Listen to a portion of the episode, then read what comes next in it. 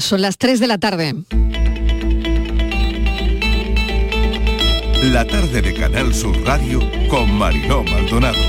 ¿Cómo están? Vamos a por el miércoles en un día en el que volvemos a estar pendientes de la incidencia por coronavirus que ha crecido 13 puntos desde la semana pasada.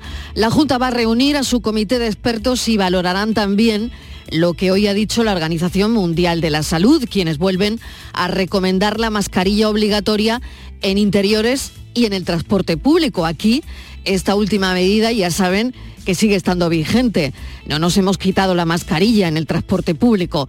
Nos preocupan las variantes, la de China, que no es la que más, porque lleva con nosotros desde agosto, pero podría preocupar, según los virólogos, la de Estados Unidos. Estados Unidos ha detectado un nuevo sublinaje de Omicron que se llama XBB.1.5. Vamos a escuchar a la consejera de la Junta, Catalina García, sobre la reunión del Comité de Expertos de la Junta. Catalina García, consejera de Salud. El presidente lo que ha anunciado es la convocatoria del Comité de Expertos de Andalucía para hacer una evaluación general de la situación y para ver qué medidas hay que adoptar pues, para proteger a los más vulnerables. No serán medidas restrictivas, pero sí medidas que presentaremos a ese comité que sean de control y de acción para poder proteger a los que siempre hemos sabido que son los más vulnerables y son las personas mayores que se encuentran en centros residenciales. Por lo tanto, la semana que viene, y no sabemos todavía cuáles van a ser esas medidas, pero medidas nuevas que llegarán a las residencias de mayores. Y un audio que recorre Andalucía desde esta mañana, verán, son las palabras del presidente de la Junta, Juanma Moreno, sobre el posible ingreso en prisión del expresidente Griñán. Pues mire, mi padre falleció de cáncer, con lo cual yo tengo una especial sensibilidad con esa enfermedad. Mi padre además falleció con una edad muy parecida o próxima a la que tiene el señor Viña. Yo personalmente no puedo ser partidario de que el señor Viñán, una vez que se ha certificado que tiene cáncer, entre la cárcel. Yo personalmente no puedo ser partidario de que el señor Viñán, una vez que se ha certificado que tiene cáncer, entre la cárcel. Yo personalmente no puedo, no puedo estar de acuerdo con eso. Si una persona son las palabras de Juanma Moreno, presidente de la Junta de Andalucía. Otra de las imágenes del día está en el Constitucional. Han llegado divididos al pleno de hoy. El pleno ha empezado a la una. Cándido Conde Pumpido, elegido presidente del Tribunal Constitucional. La votación se ha inclinado a favor del magistrado y exfiscal general del Estado por seis votos a cinco. Inmaculada Montalbán será la vicepresidenta del Tribunal de Garantías. Tres años van a tener que mantener las empresas a los trabajadores con discapacidad, menores de 30 años o parados de más de 45 y de larga duración, si quieren conseguir las bonificaciones que ayer aprobó el Gobierno, 138 euros eh, al mes durante todo el contrato, además de la bonificación del 100% de las cotizaciones. Por cierto, los sueldos solo han crecido el 2,78% en 2022 casi seis puntos menos que el IPC. Por otro lado, los regantes están en la calle protestando por su malestar con los planes del Ejecutivo. La Junta también le pide al Gobierno dar marcha atrás en todo el asunto del trasvase del Tajo. Pero escuchen a los regantes. Ministra, vete. Y si no te va, que alguien te eche, por favor, hombre. Ya está bien. Ya está bien. Y me van a permitir que recordemos un momento del programa de ayer, la historia de Vitaly y de su padre, mitad español, mitad ucraniano, y que cuando Rusia invade Ucrania, sale del país, vuelve a España con sus padres, pero un día decide volver a Gerson para ayudar en lo que sea. Ha llevado comida, ha ayudado a heridos, trasladado a gente, ha puesto en peligro su vida. La historia que conectamos ayer es la de un hijo que decide irse al infierno de una guerra teniendo todas las comodidades en casa. Y la de un padre que decide respetar esa decisión. Esto tan bonito es lo que se dijeron en el programa de ayer. Que estoy muy orgulloso de él, que lo que ha hecho hasta el momento es algo que no pasaba por mi cabeza. Yo conocí a mi hijo, conozco su voluntad, su, su, posición a la hora de, ayudar a la gente, ha recibido esa educación en casa y que, bueno, pues eh, es... Eh, eh, una persona importante en, mi vida junto con su madre y que estoy feliz de que esté con nosotros ahora. Ahora que todo es lo que exponemos y presentamos sobre nosotros, sobre todo en las redes, me gustó mucho charlar con Vitali. El uso que este joven le da a las redes es el contar lo que ve en Ucrania para ayudar. En los Globos de Oro ha aparecido el presidente de Ucrania, Zelensky, para decirle al mundo que no habrá tercera guerra mundial. Bienvenidos a la tarde.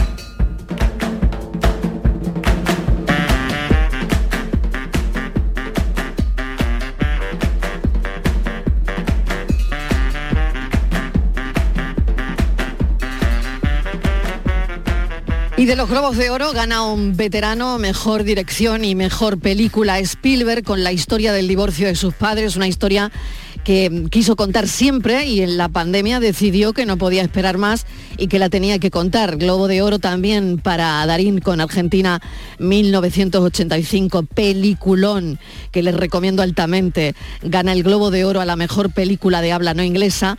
El director Santiago Mitre se lo dedicó a todas las personas que desde la dictadura han estado luchando por la democracia en Argentina y siguen luchando, de hecho.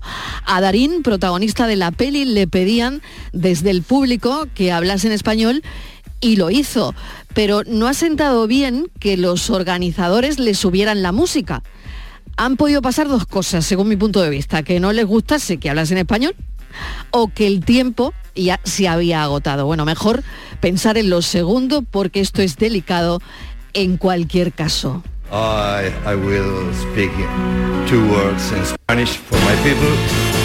Para toda la gente de Argentina, después del campeonato del mundo, esto es una gran alegría. Los quiero. Bye, bye. ¿Ves? Y ahí ya le subían la música, le subían y le subían y le subían y no sabemos muy bien si es que había agotado el tiempo o realmente no querían que eh, hablase en español. En fin, muy delicado, mucho. Y ojo, que como dice Ricardo Darín, siempre que Argentina ha ganado el Mundial, también se ha llevado el Oscar. De momento Globo de Oro para Argentina y el Mundial también. O sea que veremos si se lleva el Goya a la mejor película extranjera. Pero vamos a tener más cerca los Goya, que serán en Sevilla. Y el vídeo promocional se presentó ayer con Clara Lago y Antonio de la Torre recorriendo la ciudad. El año pasado la vieron 3 millones. Pero este año hay muy buenas películas. ¿Con los Goya? ¿Sí? Sí. Este año hay porra. Yo lo veo y juego. Toma nota. Modelo 77. Cine sevillano. La cámara brutal. Y Azesta, que reinventa el hueste, pero la Galicia profunda. Con un toque de finura maestría. La maternal, señores. Brillante retrato social y las actrices redondas. Bueno, cuando acabe la gala, vendréis, ¿no? Que será cortita, ¿no? Hombre, como Vamos, siempre. Vamos. Arcarrá, tierra, familia. Lo que ya nadie cuenta, lo cuentan como nadie. Y sin codobito, un guion que te llega directo al corazón, vamos, yo no he llorado más desde el año que nos quedamos sin feria, aunque para llorar los presentadores. Los presentadores que no tienen gracia, ¿eh? ¿Qué vamos a hacer si no tienen gracia? En media hora sale un tren, ¿eh? Antonio de Torre y Clara Lago, que van a ser los presentadores en Sevilla de la gala de los Goya. El vídeo promocional está muy bien, la verdad. También hemos sabido que Belén Cuesta y Salva Reina van a presentar los premios Carmen del cine el 4 de febrero en Almería. Vamos hasta la mesa de redacción donde está mi compañero Javier Moreno. Javier, bienvenido. ¿Has visto muchas películas este año? Mucho cine, pues mira, este año, mm, ni este año, ni el anterior, ni el otro, me, va- me, vas- me vas a matar. Mira, la última que vi, eh, creo Mariló que debió ser de animación infantil. Creo recordar que fue incluso antes de la pandemia. Estaba yo en Lima todavía, antes de, de regresarnos de, de Perú, cuando hemos estado viviendo allí un- unos años, y fui con los niños, eh, total, pero es que ni me acuerdo de la película, de la película. Yo soy un cinéfilo frustrado, ¿no? Pero disfruto mucho de, a ver, me voy a poner poético, de la, de la mística, de la magia de una sala de cine, esa experiencia, pero ya volviendo a lo prosaico, no tengo tiempo, no, no me organizo y además yo creo que juega mucho en contra de esto las plataformas de, de streaming, ¿no? No voy a decir ninguna, pero yo creo que a todos nos pasa, ¿no? Esas noches de, de series y una detrás de otra comiéndonos, comiéndonos capítulos. Pero mira, Marilo, como, como estamos hablando de cine, hoy nos preguntábamos eh, si hay algo más evocador que, que- que un faro, ¿no? Eh, un faro que, además han sido protagonistas en muchas películas. Nos hemos acordado de estas construcciones porque en Huelva la autoridad portuaria ha recuperado para visitas turísticas dos de los faros de la provincia, el de Mazagón y el, del, el de Rompido. Ahora vamos a hablar de eso porque es muy interesante. Mira, hay casi 31 faros en, Andalucía, pero para no desviarnos mucho y seguir hablando de cine, pues mira, vamos a recordar, yo era muy pequeñito en el año 71, El Faro del Fin del Mundo, la más reciente, la que protagonizaba Willem Dafoe y, y- y Robert Pattinson, pero, pero bueno, el cine, ¿cuántas películas, Mariló, se habrán hecho sobre, sobre faros? ¿Podríamos, Bueno, ¿Podríamos saberlo? Sí, lo vamos a saber enseguida porque le hemos dado ese trabajo esta mañana a nuestro compañero Miguel Fernández que ha estado indagando sobre este tipo de películas. Miguel, bienvenido. Bienvenido, pero antes de nada, eh, bi- bienvenido yo ¿Tú mismo. vas al Yo cine? mi- no, me he dado yo la bienvenida a mí mismo, porque claro, eh, eh, bueno, al faro le hace falta un poco de marejada y un poco de viento y un poco de mal tiempo. Claro, son elementos imprescindibles. Eso es. Hombre, el, par- el faro se puede ver con la mar en calma o así, con la mar revuelta. Yo creo que esta, esta es la forma de ver el, el faro porque aunque ahora lo manejen los ordenadores y la utilidad de esta herramienta esté ya comprometida por el GPS, por los satélites, está claro que el faro es un instrumento que desde la antigüedad sugestiona a los, a los humanos. Faros muchos, desde el de Alejandría, al de Hércules, pasando por el de Carduan, que estrenó en el siglo XIX las lentes de Fresnel, que es el invento que los hizo especialmente útiles, porque hasta ese momento, bueno, se veía solamente un punto de luz en el horizonte, pero no proyectaban. Gracias a estas lentes pudieron, pudieron em, eh, iluminar eh, amplias superficies del mar. Bueno, faros muchos en el arte, también en la literatura. Aprovecho para invitar a la lectura de Alfaro, una de las obras cumbres de Virginia Woolf. Por ejemplo, eh, cito también a Edgar Allan Poe, pero como decía Javier antes, en el cine quizá la más reciente es esa El Faro de 2019, protagonizada por Robert Pattinson y donde hay mucho simbolismo, mucha magia, mucho oscuro y un final que cada uno interpreta como quiere.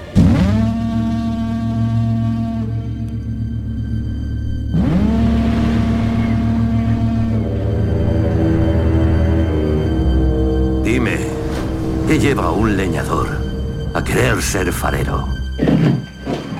Intento ganarme el jornal como cualquiera. Empezar de nuevo. ¿Estás huyendo? ¿A que sí? ¿A que te inquieta? Mucho. Mucho, mucho. Bueno, el otro faro que, del que hablaba Javier, también otro faro literario, pero este tenía mucho que ver con Don Julio, Don Julio Verne, el que también le gustaban mucho los faros.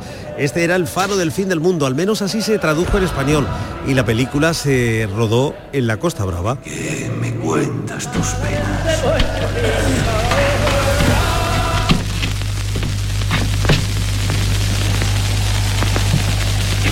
¿Ves? Viento, malvados, inquietos, Música inquietante.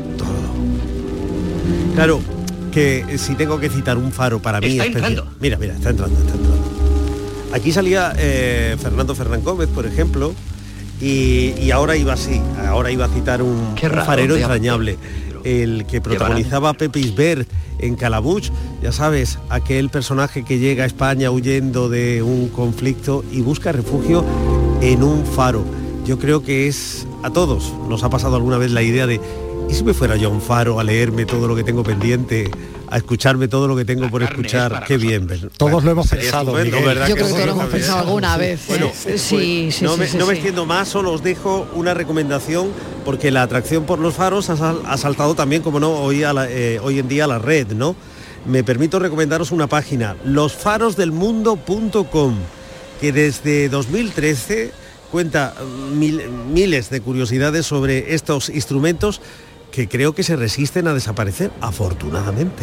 Miguel Fernández, muchas gracias. Ahora. El faro y el cine y ahora el faro y el turismo porque eh, vamos a retomar lo de las visitas a los faros de Mazagón y el Rompido. Efectivamente, Marilo, ambos edificios llevaban unos años cerrados. Ahora, el tercer sábado de cada mes, de manera alterna, pues se van a poder visitar con aforo limitado, por lo que hay que reservar a través de, de una página web del puerto de, de Huelva. Hay una empresa que está encargada de estas visitas que es Platalea. Diego Vázquez es guía del Faro de Mazagón, responsable de Platalea, eh, la empresa encargada de estas visitas. Diego, bienvenido, gracias por atendernos a esta hora. ¿Qué tal? Hola, buenas tardes. Gracias Bueno, por contactar Pues con nosotros. cuéntanos de entrada cómo está, en qué condiciones está ese Faro de Mazagón. Pues están bien, están, están bastante bien los dos. O sea, el, el puerto de Huelva los mantiene y, y están en, en buen estado.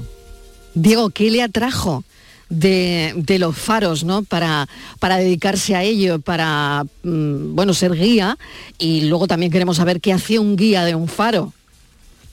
Bueno, yo creo que los faros, como bien estabais comentando, tienen un encanto especial para, para todo el mundo, sobre todo porque creo que tenemos una visión romántica de lo que son los faros, aunque no una visión tal vez realista de lo que era vivir y trabajar en un faro, porque era, era muy, muy complicado. ¿no?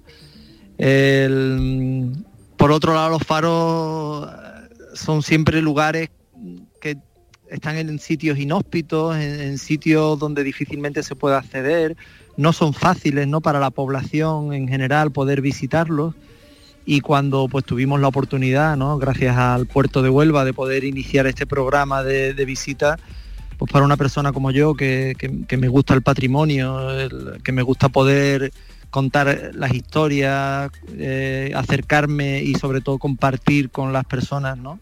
Estos lugares pues fue algo fascinante, ¿no?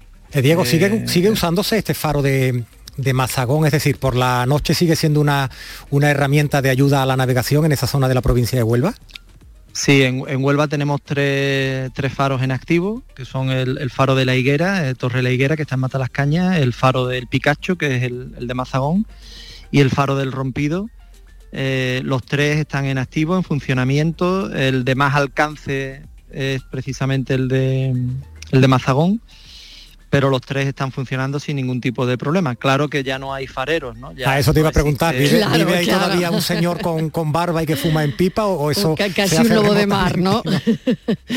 No, no, ya, ya el cuerpo de farero se extinguió como tal, eh, ahora ya todo está informatizado y sí que el personal no de la autoridad portuaria pues tiene que hacer labores de mantenimiento, controlarlo, que todo funcione correctamente, pero ya no hay un, un farero como tal que viva en el faro. O sea, nadie, Diego, se tiene que quedar ahí. Es decir, que esto se programa de alguna manera y si y lo único que hay que hacer es programarlo.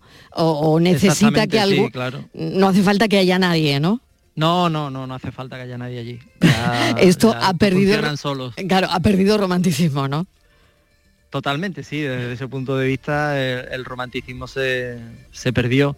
Ya digo, el romanticismo vi- visto desde nuestra perspectiva, eh, visto desde el trabajador, es decir, desde el farero. Era muy duro, es ¿no? fácil, hay que tener en cuenta, claro, Claro. Que, que tenían que pasar temporadas allí. Normalmente por eso los faros tienen asociada la vivienda del farero, que normalmente tenía una, una vivienda para, para la familia de- del farero, una vivienda para el farero auxiliar y en el caso, por ejemplo, de la vivienda ¿no? de, de la zona de habitación, ¿no? habitacional del faro de Mazagón tenía también una vivienda para cuando iba el inspector, que claro, que como estaba tan alejado de todo, el inspector no iba para allá, inspeccionaba y se volvía, sino que tenía que quedarse allí eh, pues al, menos un día a pasar la noche y, después, bueno, el- tenía que estar haciendo el farero labores continuas, ¿no? No, no era fácil el trabajo de- del farero, más allá de lo que es vivir en un sitio inhóspito, ¿no? Diego, debe haber algún oyente ya seguramente en la página web tratando de hacer reserva, por si acaso. ¿Escaleras arriba o hay ascensor en estos faros? Nada, nada, escaleras arriba. ah, bien, bien, bien, bien, bien. Bueno, bueno, por lo menos eso, eso se mantiene, ¿no? Aunque, aunque no sea del todo, claro, una persona que no pueda y quiera subir, pues no, no, no es accesible, ¿no? No, vamos, vamos, si, tiene alguna dificultad eh, motriz, ¿no? Que, le dificulte subir escaleras, no va a poder hacerlo. No va a poder hacerlo, Tanto el faro de Mazagón como el del Rompido son faros cómodos de, de subir. Pero a pie. Claro. Diego, hemos perdido creo la, conexión con, Diego. Diego, ¿me oye? Sí, sí, sí, bueno, ha habido ahí algún, algún problema, pero estábamos acabando. Eh, simplemente lo que tiene que hacer la gente para visitar estos faros, ¿qué es? Pues nada, entrar en la, página web de la Autoridad Portuaria de Huelva, ahí aparece un enlace a, lo que es el programa de, de visitas de, de los faros y ahí, bueno, pues, y tener suerte porque mm, las entradas, digamos, las reservas, es una, es una actividad gratuita, pero hay que tener reservas y las reservas se ponen el día uno de cada mes es cuando se reservan y en una hora, dos horas, las 40 entradas que hay disponibles se agotan. Muy bien. Diego Vázquez, muchísimas gracias por atendernos, mucha suerte. Gracias a vosotros. La verdad es que esta mañana le daba vueltas, ¿no? como los faros, ¿no, Mariló? Sí, totalmente. Sí, le daba vueltas a todo esto pensando en un faro, ¿no? Fíjate, Javier, en la sencillez, ¿no? La firmeza que, tiene un faro, ¿no?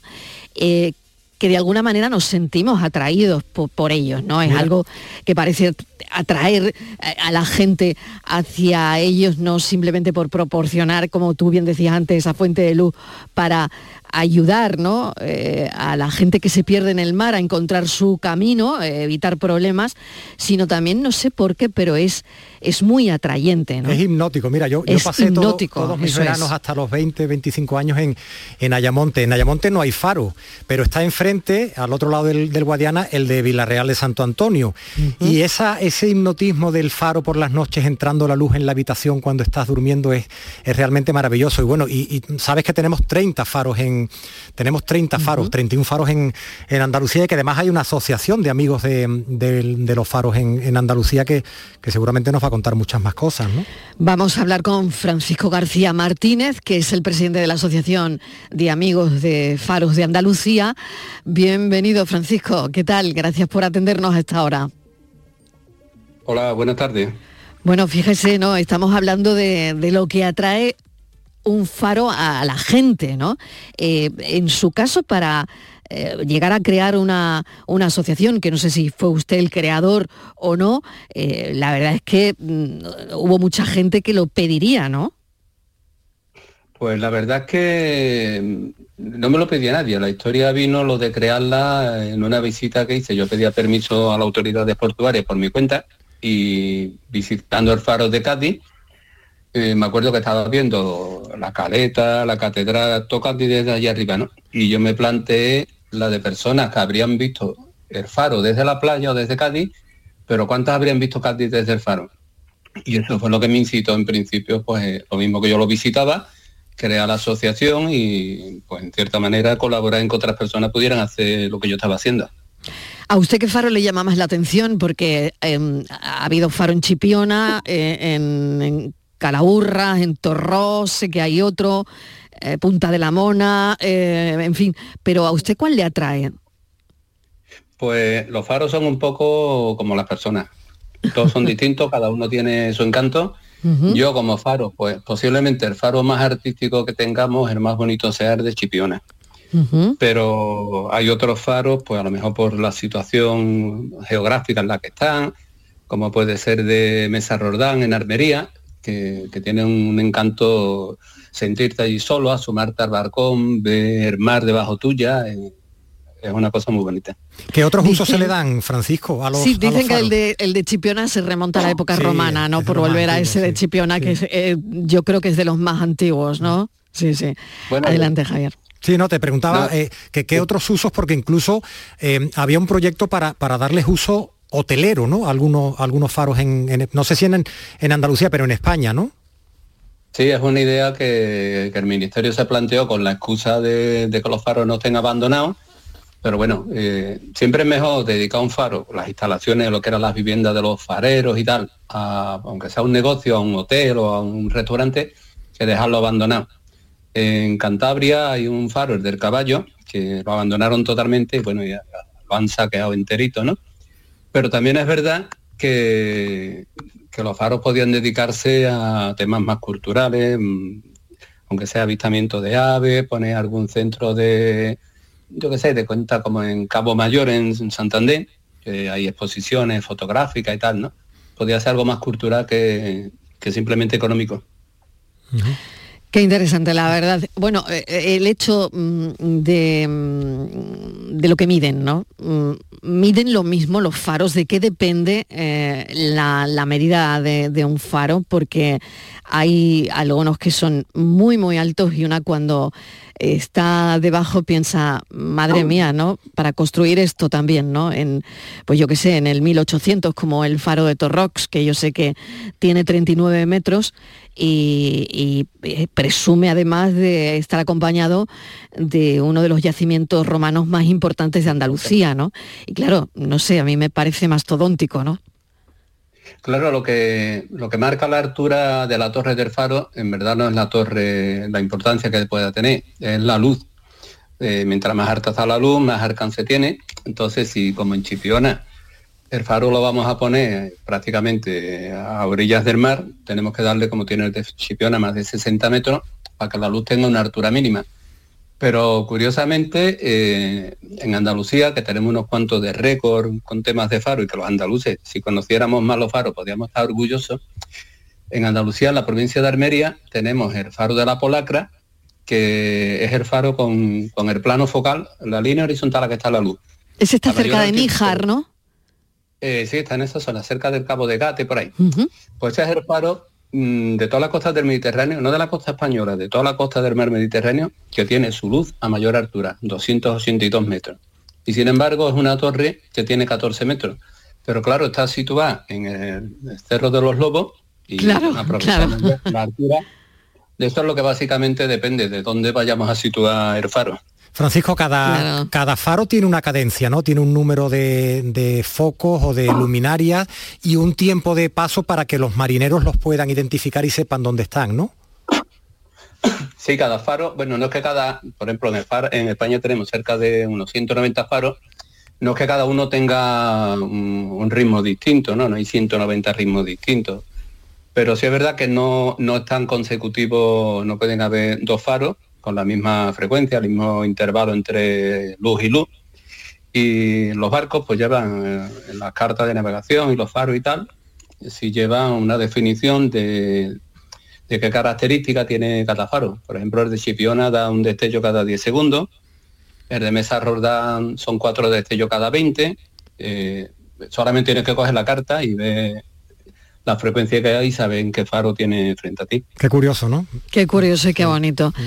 Francisco García Martínez, le agradecemos enormemente que nos haya atendido, que nos haya enseñado un poquito más de los faros que tenemos en Andalucía, 30, y que nos sentiríamos orgullosos si indagásemos un poquito más e hiciésemos esa ruta de los faros en Andalucía que proponemos aquí a toda la audiencia. Muchísimas gracias, un saludo.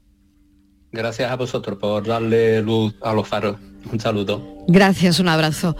Bueno, pues vamos un momentito a publicidad y a la vuelta nos detenemos en otro asunto, trabajar después de los 60 años, que es posible, gracias a una empresa almeriense, lo vamos a contar enseguida. La tarde de Canal Sur Radio con Mariló Maldonado. También en nuestra app y en canalsur.es. ¡Ea! Ya está ahí el niño del vecino con la pelotita. ¿Pero qué dices, Yuyu? Si ese niño es un figura, ese va a ser un crack. ¡Un crack! La que es una crack es mi mujer, que llamó a Hogar Solar, pusimos las placas solares y ahorramos tela en la factura de la luz. Vaya pelotazo, ¿no? Pelotazo le daba yo al padre del niño. Llama al 955 31 80 80. Hogar Solar, la luz que te ayuda a ahorrar. Aunque creas que no ha tocado, no pierdas la ilusión. Mira al otro lado, ahí va, está premiado. Ahora tienes más opciones de ganar. No hay lado malo en el nuevo cupón. Por los dos lados puedes ser ganador. Nuevo cupón diario. Ahora de lunes a jueves con premios a las primeras y a las últimas cifras. Además tiene un primer premio de 500.000 euros al contado. A todos los que jugáis a la 11, bien jugado. Juega responsablemente y solo si eres mayor de edad. Llega la Supercopa de España desde Arabia Saudí, un torneo a cuatro que comienza con las semifinales. Y desde este miércoles juegan los dos primeros clasificados de la liga y los dos finalistas de la Copa del Rey de la temporada pasada. Entre ellos está el Real Betis Balompié. Y este miércoles vivimos la primera semifinal en Canal Sur Radio desde las 7 y cuarto desde el Estadio Rey Fad de Riad, primera semifinal de la Supercopa de España, Real Madrid, Valencia con Jesús Márquez. La Supercopa de España en Canal Sur Radio, en directo desde Arabia Saudí. Más Andalucía, más Canal Sur Radio.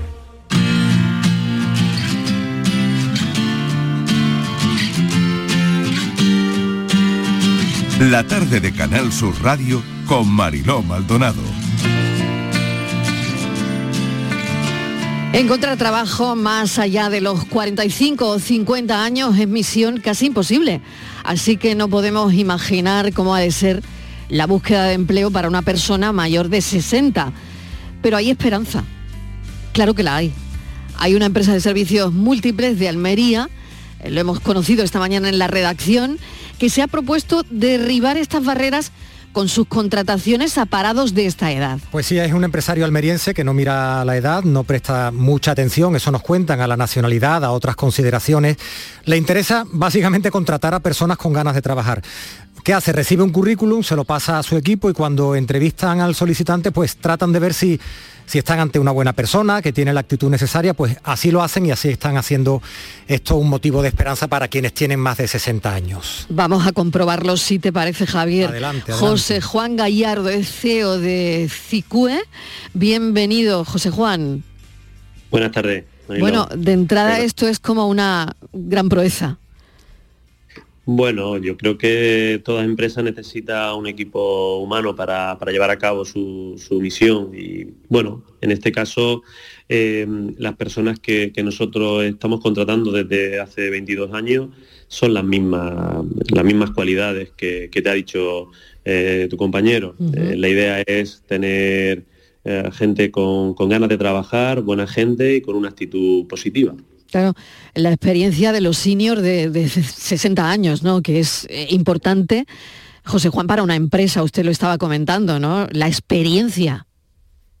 Sí, la experiencia en, este caso y, y- y las ganas. Eh, aquí eh, son servicios de limpieza, de mantenimiento, de jardinería, son servicios físicos que puede parecer que, que quizás la edad es un hándicap, pero todo lo contrario.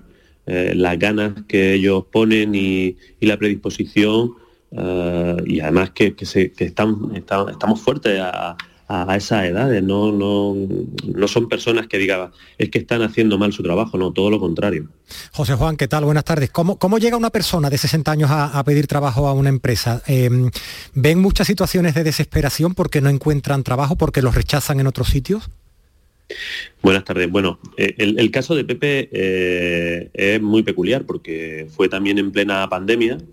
Eh, nosotros la selección la hice directamente el coordinador y yo, y en este caso sí que se le veía en, su ojo, en su mirada, que, que necesitaba pues una oportunidad, como él, como él nos dijo. Pruébenme y si no valgo, pues me echan sin ningún problema. Y lleva tres años con nosotros. Yo creo que mm, lo tenemos al teléfono, podemos escuchar su testimonio. José María Gómez tiene 62 años y ya lleva tres, como decía José Juan Gallardo, trabajando en la empresa. José Antonio, bienvenido. Ah, hola, bienvenido. ¿Qué tal, José Antonio? Eh, ¿Cómo llega? ¿En qué situación llega usted a la empresa?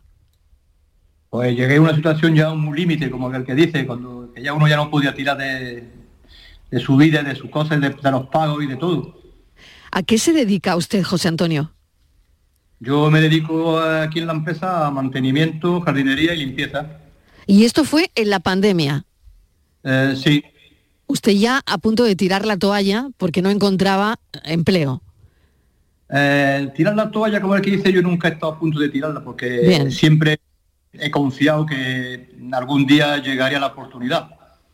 ¿Cuánto tiempo llevaba usted sin empleo, José Antonio? Pues como aquel que dice, me tiré 10 años nada más que trabajando una semana por aquí, dos semanas por allí, un mes por aquí, dos meses por allí, porque donde iba a pedir trabajo me decían que ya era mayor.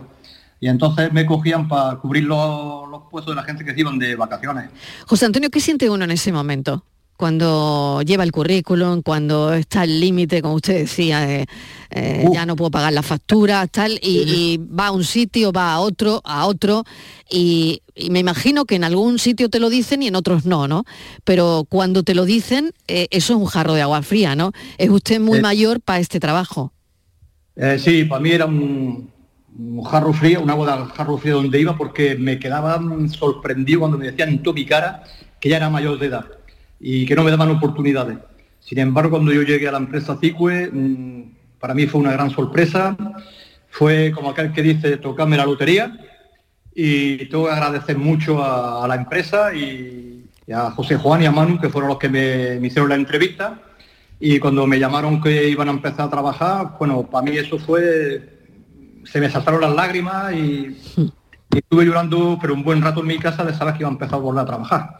José Antonio, y además de lo que le decían en, en- en otras empresas, eh, hay que soportar cuando se tienen ya 60 años las miradas, porque con, con una mirada de un empleador mm, se pueden decir muchas cosas, ¿no? Sin que ni siquiera te, te lleguen a rechazar, ¿no? El, el decir, pues mira, con esa edad, ¿cómo vienes a pedirme trabajo? Efectivamente, pero es que como yo siempre he dicho y digo, que no para trabajar no importa la edad, lo que importa siempre es la, la- la gana de trabajar y la, y la gente que, que hoy en día ya sabemos que cuesta mucho trabajo mm, buscar trabajo, porque yo lo estoy viendo con compañeros míos que le están costando muchísimo trabajo, que están parados y se ven negros para buscar un puesto de trabajo. Entonces hay que darle oportunidad a todo el mundo que tienen derecho de trabajar. Porque no se pierden habilidades, ¿verdad, José Juan? Con, con 60 años Eh. no se tienen por qué perder habilidades, ni muchísimo menos. Que va, que va, vamos. En el caso, en el caso de, de- Pepe lo está demostrando durante estos tres años y, tiene cualificación de sobra. Y, la verdad que es, que es una sorpresa. Eh, yo decía que, a veces es difícil gestionar empresas de 100, 150, 200 personas y que todos estén en su puesto de trabajo. Necesita gente comprometida y, buena gente que tenga ganas de levantarse por la mañana e ir a, desarrollar su puesto de, de trabajo. Y en otros casos, como el caso de José María, él entró a hacer una actividad y le propusimos hacer una formación porque tanto nuestro cliente eh, como, como la supervisora eh, quedaron contentos con su trabajo y está haciendo un proceso de formación para, para un puesto que tenemos vacante, empezar a, a trabajar cuanto, en cuanto la formación. Vamos a saludarlo, que también está José María, José María Gómez. Bienvenido. Hola, muy, muy- muy buenas tardes. José María, ¿cómo, ¿cómo fue su caso? ¿Está usted contento ahora de haber encontrado trabajo? Le- bueno, en, en su caso, bueno, lo hizo usted muy bien y, y se quedó en la empresa, ¿no? Sí, estoy muy contento. ¿Cómo es su caso? Eh, ¿Tardó mucho en encontrar trabajo cuando pero- uno, uno llega a los 60? ¿qué, ¿Qué pasa ahí en el mercado laboral? Mm, mm, Pues no sé lo que pasará en el mercado laboral. Pero a usted le costó mucho trabajo, eh, José María, encontrar trabajo, mucho, estuvo muchos años dando vueltas por las empresas. Sí, echando currículos por todos sitios. Bueno, José María, pues le agradecemos que nos haya contado también su caso, que es difícil, desde luego, y en el caso de José Antonio Gómez, pues también, y José Juan Gallardo, le agradezco enormemente que, mm, bueno, siga esta senda de dar trabajo a personas, bueno, incluso mayores de 60 años, que la edad no, no sea un hándicap para la contratación. No, para nosotros ni la edad ni el género, eh, ya como te he comentado antes, en CICUE llevamos 22 años y, bueno, eh, es verdad que ahora se ha hecho eco de, esta situación, pero nosotros trabajamos con, entidades de inserción laboral, con temas de, de otros tipos de, problemática a la hora de encontrar trabajo y, el porcentaje de, de ese personal, tanto de inmigrantes como de mayores de 60, está en torno a un 20%, es decir, estamos poniendo el, punto en, en esta, en estas personas en concreto que la verdad que, son dignos de, admirar su, capacidad de superación día a día durante 10 años, que se dice pronto, pero nosotros trabajamos con, ese tipo de personal y, la verdad que, es un placer y, es un, honor poder darle voz y un poco de visibilidad a este tipo de situaciones. José Juan Gallardo, CEO de CICUE, muchísimas gracias y ojalá cunda el ejemplo y hagamos más e- entrevistas de este tipo, la verdad. Gracias, un saludo. Igualmente, un saludo, buenas tardes. Javier Moreno, mil gracias. Mañana más actualidad. Yo me quedo muy esperanzado, sigue la tarde conmigo, como dices, hasta mañana. Adiós. Un abrazo. La tarde de Canal Sur Radio con Mariló Maldonado. También en nuestra app y en canalsur.es. Los guerrilleros, tapicería y colchonería en Utrera, a precios de fábrica. Cheslong de 3 metros con asientos extraíbles, cabezales reclinables, canapé, dos puff, cojines decorativos de regalo y telas antimanchas a elegir antes 899 euros y ahora solo 499 euros. Sí, sí, has escuchado bien, 499 euros. Y por un euro más televisor LED de 32 pulgadas de regalo. Estamos en Utrera, carretera Carmona número 15 en Utrera, Sevilla. Entregas en 48 horas. Tus frescos por menos en tus supermercados más y en supermercados más. Hasta el 31 de enero, la carrillada ibérica a solo 12,95 euros el kilo. Disfruta ya de esta y más de mil ofertas en supermercados más y en nuestra tienda online supermercadosmás.com. Todo lo que quieras saber sobre Sevilla lo tienes en canalsurradio.es. En Canal Sur Radio, por tu salud, responde siempre a tus dudas. Las resistencias bacterianas, la incapacidad de los antibióticos para combatir algunas infecciones, en parte por el uso o el abuso inapropiado de estos medicamentos. Todos tenemos nuestra responsabilidad en el tema y esta tarde lo abordamos desde diversos puntos de vista con los mejores especialistas y en directo. Envíanos tus consultas desde ya en una nota de voz al 616-135-135. Por tu salud, desde las 6 de la tarde con Enrique Jesús Moreno. Más Andalucía. Más Canal Sur Radio. La tarde de Canal Sur Radio con Mariló Maldonado. Estos son nuestros teléfonos 95 1039 105 y 95 1039 16. 670 94 30 15, 670 94 30 15, 670 940 200, 670 940 200 para los mensajes de audio, porque ahora lo que vamos a tratar son asuntos de, de comunidades por y para la buena convivencia. Saludamos ya a nuestro abogado de hoy, Rafael del Olmo. Rafa, ¿qué tal? Bienvenido. Muy buenas tardes, Mariló. Muchísimas gracias por estar con nosotros. Y Estíbaliz Martínez, que ya está preparada, porque me parece que ya tenemos alguna consulta Sí, vamos por ahí. a ir Venga. muy rápido porque vamos, todos sabemos que uno de los mayores problemas, Mariló, que puede que hay en una comunidad de propietarios es el impago, las deudas. Lo hemos hablado mucho por parte de algún vecino, pero ¿qué pasa, Mariló? Cuando es la propia comunidad la morosa, cuando la comunidad es la que no paga los trabajos, por ejemplo, que han realizado pequeñas empresas o autónomos. Esto preocupa y es lo que nos proponía y nos pregunta uno de nuestros oyentes. Sí, buenas tardes. A ver, preguntar al administrador que nosotros los autónomos y las pequeñas empresas que somos víctimas, sí, lo digo bien, víctimas de los impagos de las comunidades, qué hacemos?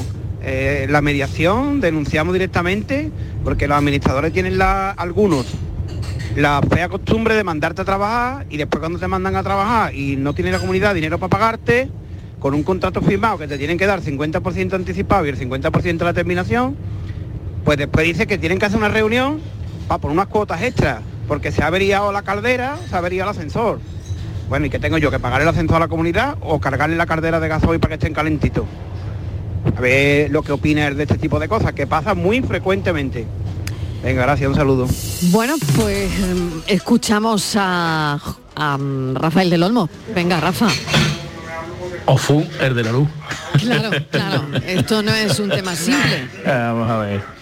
Vamos a ver, este señor tiene mucha razón en lo que dice, ¿eh? porque no vamos a, negar mm, bueno, muchas realidades con las que nos enfrentamos. Mm, Dos o tres consideraciones. Vamos a ver, todo el mundo, todas las empresas, todas las personas físicas, todas las sociedades jurídicas tienen una urgencia en un momento determinado y tienen que recurrir a un proveedor para que el proveedor les atienda y les preste un servicio. Y es verdad que no siempre tienen la misma liquidez para perdón, la liquidez necesaria para hacer frente a este tipo de, de cuestiones. ¿no? Por lo tanto, en primer lugar, decir que este no es un problema exclusivo de las comunidades de propietarios. No todo el mundo tiene la liquidez necesaria para hacer frente a sus problemas. Segundo, las comunidades de propietarios efectivamente son quizás de las menos proclives a tener generado un fondo de reserva que está establecido por ley para hacer frente a este tipo de, eh, de imprevistos, ¿no? Y bueno, pues debe- de- de- debemos ser conscientes de que eh, las comunidades tienen que tender a generar dicho fondo de reserva para evitar esto que nos dice el oyente. Tercero, mm, siempre cualquier proveedor de una comunidad de propietarios, en el peor de los casos, dice, de las comunidades se cobra tarde, pero siempre se cobra. No conozco a nadie que no haya terminado de cobrar de una comunidad de propietarios su eh, emolumento, sus honorarios o la factura de sus servicios. Por lo tanto, hay que ser conscientes de que enfrentarse al problema de una comunidad, y lo dice un profesional que lleva treinta y tantos años haciéndolo, eh, es complicado. Es verdad que hay situaciones en las que no encontramos la liquidez suficiente, pero al final siempre va a cobrar el proveedor. Por lo tanto, que tenga la consideración eh, de que esto es una situación que luego se resuelve, que no es deseada ni buscada por el administrador, que el administrador de fincas colegiados lo que pretende no es otra cosa que dar un servicio a sus clientes y que bueno, es muy raro que al final el problema económico de esa empresa, de ese pequeño proveedor o de ese gran proveedor no sea resuelto en un plazo entre comillas razonable. Muy bien, vamos con otro audio. Vamos a escucharlo. Atento, Rafa. Hola, buenas tardes. Quería hacerle una consulta a don Rafael. Es por un tema de nosotros tenemos la comunidad de vecinos, se han venido un nuevo vecino eh, y tiene mm, una minusvalía, o sea, va en silla de ruedas. Entonces ahí el portal mm, tiene una puerta que no es eh, compatible, dice que no tiene las medidas necesarias. La pregunta es, eh, ¿la comunidad está obligada a asumir todos los gastos de cambiar esa puerta simplemente porque no es cómoda para el, el vecino? No es que no pueda entrar, simplemente que no es cómoda.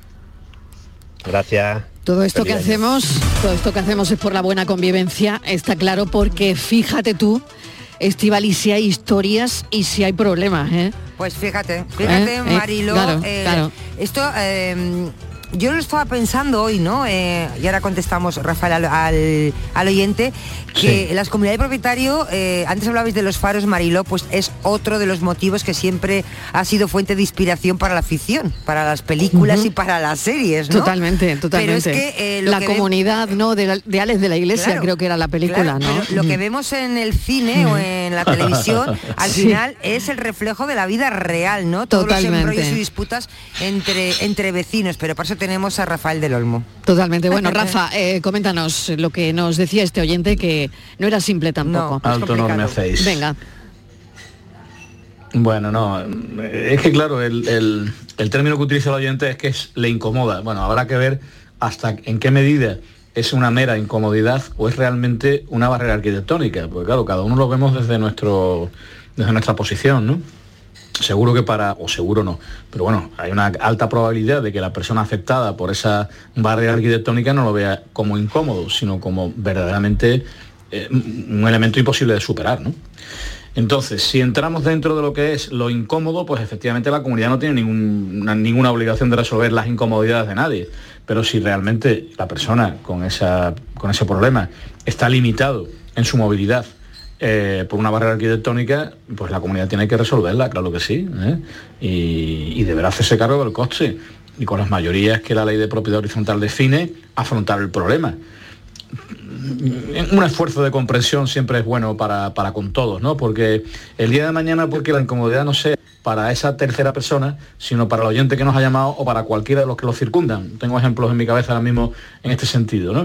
Mm, eh, Yo creo que una cierta tolerancia y una cierta eh, capacidad de adaptación a los problemas de los demás siempre será bueno en nuestra convivencia y en nuestra sociedad democrática y cívica eh, para enfrentarnos a esta cuestión. Si tienen algún problema de comunidad, este es el momento y estos son nuestros teléfonos porque tenemos al abogado Rafael del Olmo que se ocupa de ello.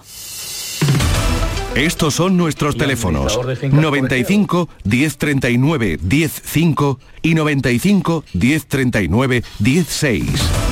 No solo abogado, que le falta otro título, administración, administrador de fincas colegiado. Eso es, administrador Colegiado. de fincas colegiado. 670 94 30 15 o Ahí, ahí, 670 Mariló, muy bien, muy bien, muy bien. 940 200. Ya el teléfono me lo he aprendido, querido, ya me lo he aprendido bien. Vamos- bueno, tenemos otro asunto, Estivaliz. Vamos con, un- con tu tocayo, Rafael, de Sevilla. En esta ocasión nos ha hecho llegar su consulta eh, por escrito. Dice, estoy cerrando la compra de un piso que es propiedad de un banco. El presidente de la comunidad de este piso, que es propiedad de un banco y del que yo ya estoy a punto de firmar, me ha dicho que ese piso tiene problemas porque tiene un patio. Dice, el patio es comunitario, pero el uso y disfrute sería mío, o sea, sería privativo. Ese patio tiene filtraciones y esas filtraciones ha generado humedad en el portal. El presidente de esta comunidad me está diciendo que si no lo repara el banco, que por ahora es propietario del piso, que si yo escrituro y me hago propietario del piso, lo voy a tener que hacer yo, o sea que esa responsabilidad va a caer sobre mí. Y te pregunta lo siguiente, si el patio es comunitario, dice, ¿tengo yo alguna responsabilidad? Otra, ¿debe informarme el banco antes de comprar de que este piso tiene ese problema? Y la tercera, ¿y si el banco no lo hace, qué responsabilidad tengo yo de arreglar estas filtraciones y esas humedades en el portal? Bueno, habría que analizar cuál es la causa, cuál es la patología que realmente origina esas filtraciones, ¿no? Pero si realmente, eh, si, si la causa de esas filtraciones es un problema de ese patio privativo, pues efectivamente el responsable hoy por hoy sería el banco y el responsable mañana cuando adquiera este señor ese inmueble será el, nuevo titular, el nuestro oyente, ¿no? Em, eh, valorar si realmente es responsable el propietario futuro de este problema sin saber cuál es la patología que origina las filtraciones, pues es muy difícil. Si las filtraciones están originadas por una falta de mantenimiento de la capa, digamos, más epitelial del patio, de, una, de la tela asfáltica, de una cazoleta que esté mal, eh, mal eh, eh, mantenida, eh, etcétera, etcétera, pues sí, será el propietario del inmueble el que sea responsable de ello. Pero si la filtración proviene, por ejemplo, de una conducción de desagüe de aguas residuales del edificio, que es un elemento comunitario, o de un problema estructural del propio forjado del suelo del patio, del techo del hall de entrada, pues evidentemente será un problema comunitario. Por lo tanto, no podemos hacer una adscripción automática de responsabilidades sin saber cuál es la causa de la patología.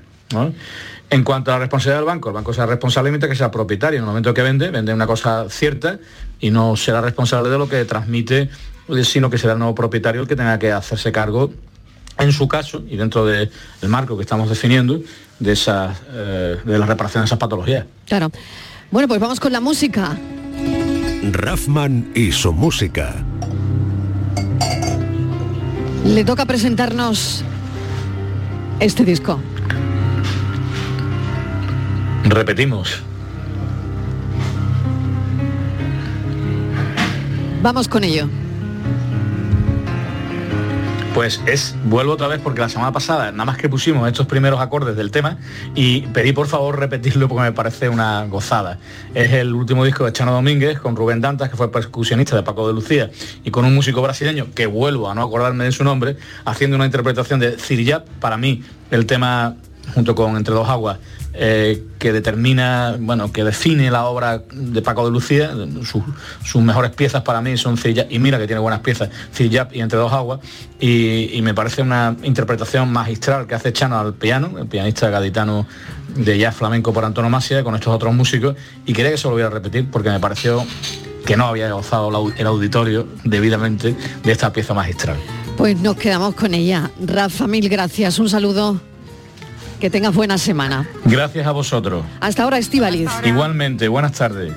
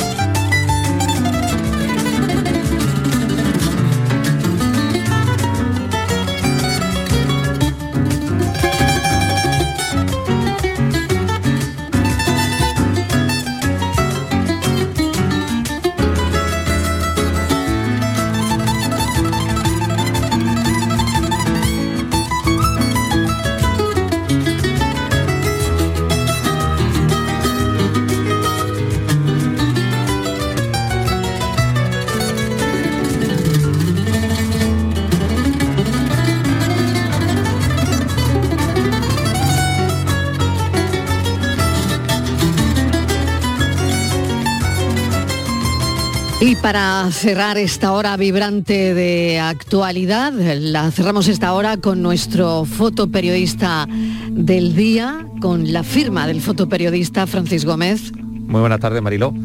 La imagen de hoy la comenta para la tarde Alberto Román. Desde hace más de 20 años es periodista y fotoperiodista de Diario Ideal de Jaén, en la zona de Úbeda, ciudad patrimonio de la humanidad de la que reside. Lleva dos décadas pulsando la actualidad en el municipio y en el ámbito fotográfico es especialista en paisaje y paisaje urbano, así como en fotografía de espectáculos, sobre todo musicales, siendo además fotógrafo de diferentes festivales y eventos. Como músico frustrado, mata el gusanillo y disfruta fotografiando a otros músicos. Esta es su propuesta de hoy. Para la foto del día os traigo hoy a Luis Bárcena, el extesorero del PP que ha dejado la cárcel y cumple ahora su condena en un centro de inserción social tras participar en un programa para delincuentes económicos aunque solo va a dormir, pues disfruta de 15 horas al día de libertad porque ha encontrado trabajo. Bueno, el trabajo es como contable de su hijo. La imagen es de Sergio González y la publica El País, y me ha llamado la atención porque en ella aparece Bárcena, pero lo hace de espaldas. Es ahí donde reside la originalidad y la efectividad de esta foto, porque pese a no mostrar la cara, se le identifica perfectamente. Pero ¿por qué la han elegido en lugar de poner cualquiera de las miles de imágenes que hay del susodicho, quien además siempre ha presumido de ir de frente. Quizás sea una forma de remarcar que está pagando la deuda contraída con la sociedad y que tiene derecho a seguir con su vida sin ser cegado por los focos. O después de tanto tiempo mostrando su cara A, esta sea una manera de enseñar su cara B, como metáfora de la contabilidad B que le llevó a prisión. También podría ser una alegoría del peso que lleva sobre su espalda, tanto lo que se sabe porque lo ha contado como lo que no se sabe porque se lo ha guardado. ¿Y si fuera un recurso para decir que tiene la espalda bien cubierta y no precisamente por la chaqueta? ¿Y si nos quisieran transmitir que el tesorero tiene una cara pero también arrastra una cruz? ¿O a lo mejor quieren representar el futuro que Bárcenas tiene por delante? Todas estas lecturas son válidas, aunque a mí me gusta imaginar que quien eligió la foto pensó que Bárcenas tiene más cara que espalda y que para publicar algo diferente tocaba enseñar la segunda.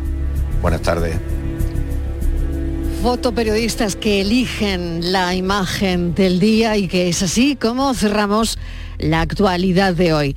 Dentro de un instante, no se pierdan nuestra entrevista a las 4 de la tarde. Le vamos a presentar Elvis de noche, policía local de día.